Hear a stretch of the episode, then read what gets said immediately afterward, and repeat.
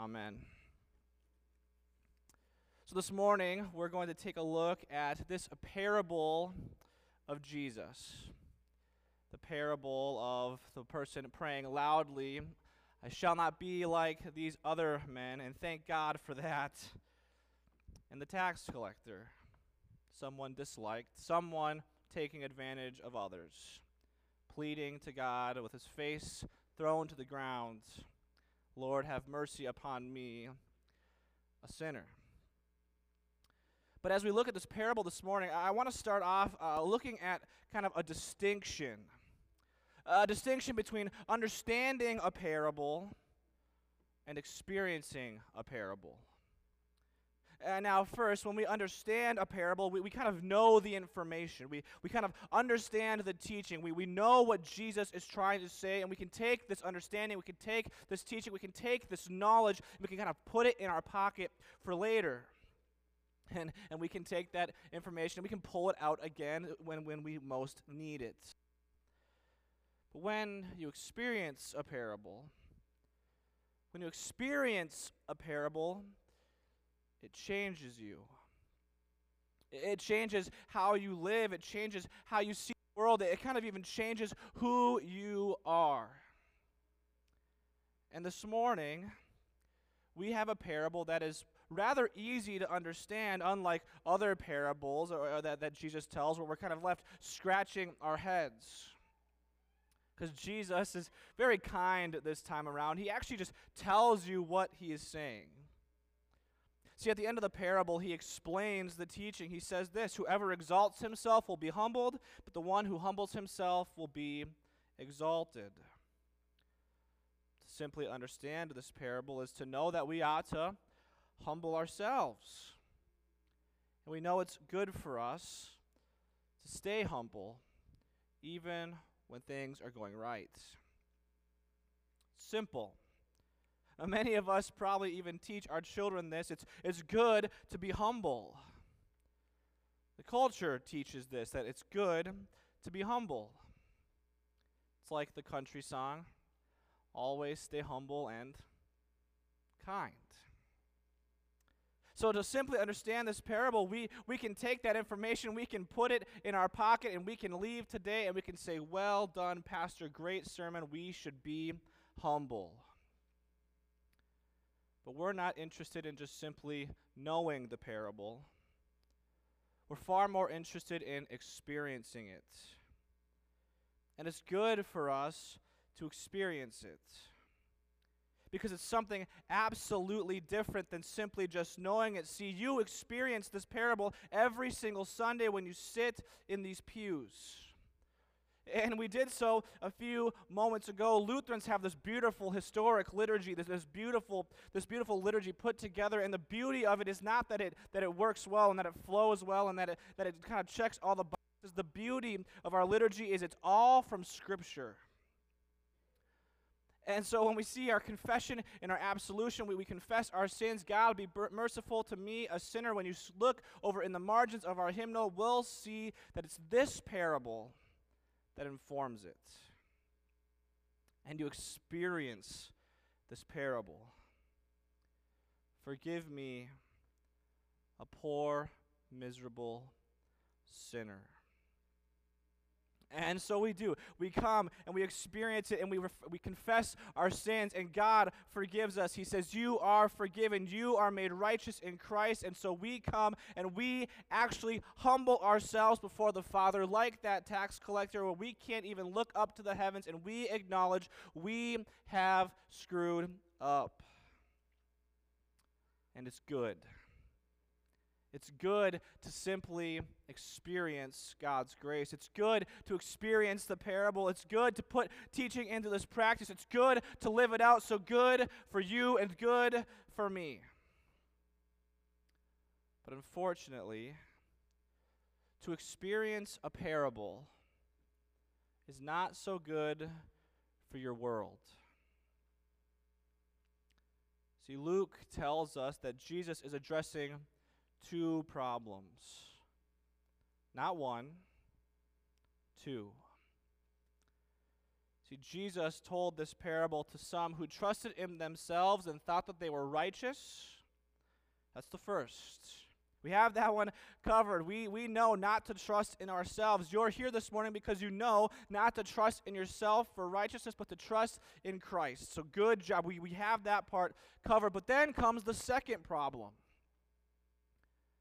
He says this he, he, he told this parable to those who trust in themselves who, and are righteous, and to those that treat the rest of people with contempt.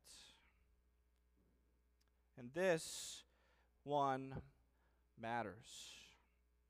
And if we don't think it matters, well, Luke does uh, tells a story following this parable to, to show us that it matters. See, there were these children, and there, there were these people, and they were bringing even the infants to go and to touch Jesus, to be near Jesus. They wanted the children by Jesus. And what do the disciples do? They harshly rebuke them. They tell them to get away, to scram, to go play somewhere else. They try to treat these children with contempt. And it matters.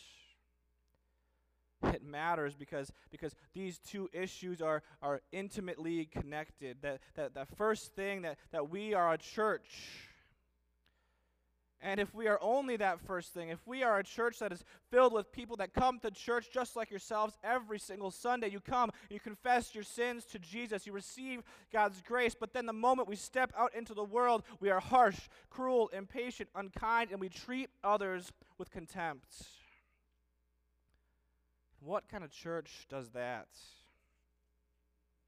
And now I'm not saying it's this church, but imagine Imagine a church that could act and be like that. A, a, church that comes together to eat and drink the body and blood of Christ and then tomorrow gossips about a fellow brother and sister. Imagine a church like that. Uh, imagine a church that, that sows division and excludes someone from your friend group that, that you come to worship with every single Sunday simply because they might just be a little bit different. Imagine it.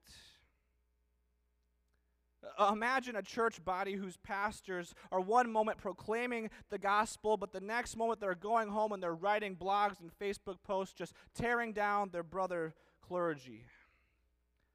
Imagine that. And now imagine Imagine if God sent this church out into the world. How will this church respond if, if someone comes and joins? How will this church act and function? How will this church treat someone who joins and they confesses they had an abortion? Imagine that. Uh, imagine how, how the church might treat someone who is maybe suffering from gender dysphoria or, or, from, for, or a teen who is struggling with their sexuality. What, what would that church do? And we imagine so much that we realize it's not so hard to imagine. That we are righteous, but sometimes we do. We treat others with contempt. But Jesus, Jesus changes how we see our world. See, it isn't a coincidence that the gospel writer Luke follows this parable with people bringing children to Jesus. See, in a world where the righteous often look down on the weary, the broken, the shameful, and the inconvenient, Jesus takes this child, an unexpected gift to the people of God, and he elevates it in society and he brings them up to the highest order. order and he, sees, he says, Look at this child, this infant who can do nothing on their own. The kingdom of God belongs to them. And Jesus loves children. See, at my former congregation, we used to, we, we, we would kind of like here, we would invite everyone who's not taking communion to still come forward and receive a blessing. And most often, the, the people that come forward to receive a blessing are, are children who have not been instructed in the Lord's Supper. And to be honest, most often we're kind of trying to get through the line of communion. So, so we kind of give our blessings, we give our blessings, we give our blessings, and, and you don't really think about it often afterwards. You don't, it's kind of a blur. It kind of all happens all together. But, but there's one that happened eh, a couple years back in my former parish that, that I'll never forget. Uh, so it's a Sunday, and we're distributing the Lord's Supper, and everyone's coming forward. And, and eventually, this little girl is kneeling at the altar rail, and, and she's waiting for her blessing. And I'm kind of in my in my zone. I'm giving the Lord's Supper, the body of Christ, the body of Christ. And then I come to this girl, and I'm normally fairly well composed, and, and I can't help but just burst out in laughter because as I, I, kind of bend down to her height so I can look her in the eye there, she's staring there right back at me, about to give the blessing, and her finger is about two knuckles deep in her right nostril and a smile on her face. And of course, I bless her, urging her to remember the promises of her baptism, her finger firmly in place. And she smiled. She walks away and I learned something valuable that day. See, it seems like a, a funny little story about a little child doing a child thing.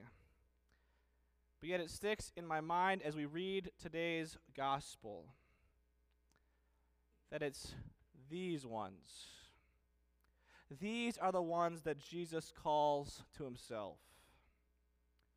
The kingdom of heaven belongs to that little girl who stuck her finger halfway up her nose. She approached the Lord's table in that manner. And it's her that Christ invites to come forward and warns anyone who might try to stop her. And many people maybe would look at this child and be tempted to treat her with contempt, telling her to take that finger out of her nose. It's not appropriate. It's unsanitary. It's disgusting. It's irreverent. It's inappropriate, and we shouldn't be doing it. We don't want to disgust Jesus. We don't want to scare him away. We don't want him to get germs on him. Yet, have you noticed? That Jesus never speaks about his followers as adults who are well groomed and put together, who are successful and wise and, and intelligent. No, he speaks of them as children. Children who seem to have their finger up their nose. And we can learn from this. We can find joy in this. We're all children you and me. We just sang about it in two different hymns. All of us are invited by Jesus to come to him where he has promised to be. And by the way, we do far worse than come before Christ with a finger up our noses. Instead, we, we come before him with lips that have spread lies and have gossiped with our friends we come before Jesus with hands that have typed rude comments, hands that have hit, and hands that have stolen. We come to Jesus with eyes that have lusted and have judged others based simply on their appearance. We have come to Jesus in discontentment, wanting more than we have been blessed with, even though we've been blessed with much. We come to Jesus with feet that have not gone out to share his message, but have remained idle. See, we come to Jesus far more repulsive than that child who comes up with a finger in their nose. But Jesus does not hinder us. He does not hinder you. He does not keep you away at arm's length. He does not rebuke you harshly, and He does not say, I do not approve. Instead, He says, Come to me. Do not hinder them. For the kingdom of God belongs to you. Other people might say these things. Other people might tell you you're not worthy, you're too sinful, you're too bad, and you're too wrong, but not Jesus. No, instead, Jesus continues to invite, He continues to give Himself. And He calls you, He calls you today to come to His table to come and receive his body and blood, to come and hear his words of forgiveness that are for you. And when he sees you as you really are, with whatever you bring, he will not cast you away. But instead, he'll smile. He will invite you to come and sit and drink and eat. He will look at you and he will say, You are forgiven, for you are his child, and the kingdom of heaven belongs even to you. Even if your finger is up your nose, but I'd encourage you to refrain. Rejoice. The kingdom of heaven is yours, my brothers and sisters. Your sins are forgiven. Amen. And may the peace of God, which surpasses all understanding, keep our hearts and our minds in Christ Jesus until he returns. Amen.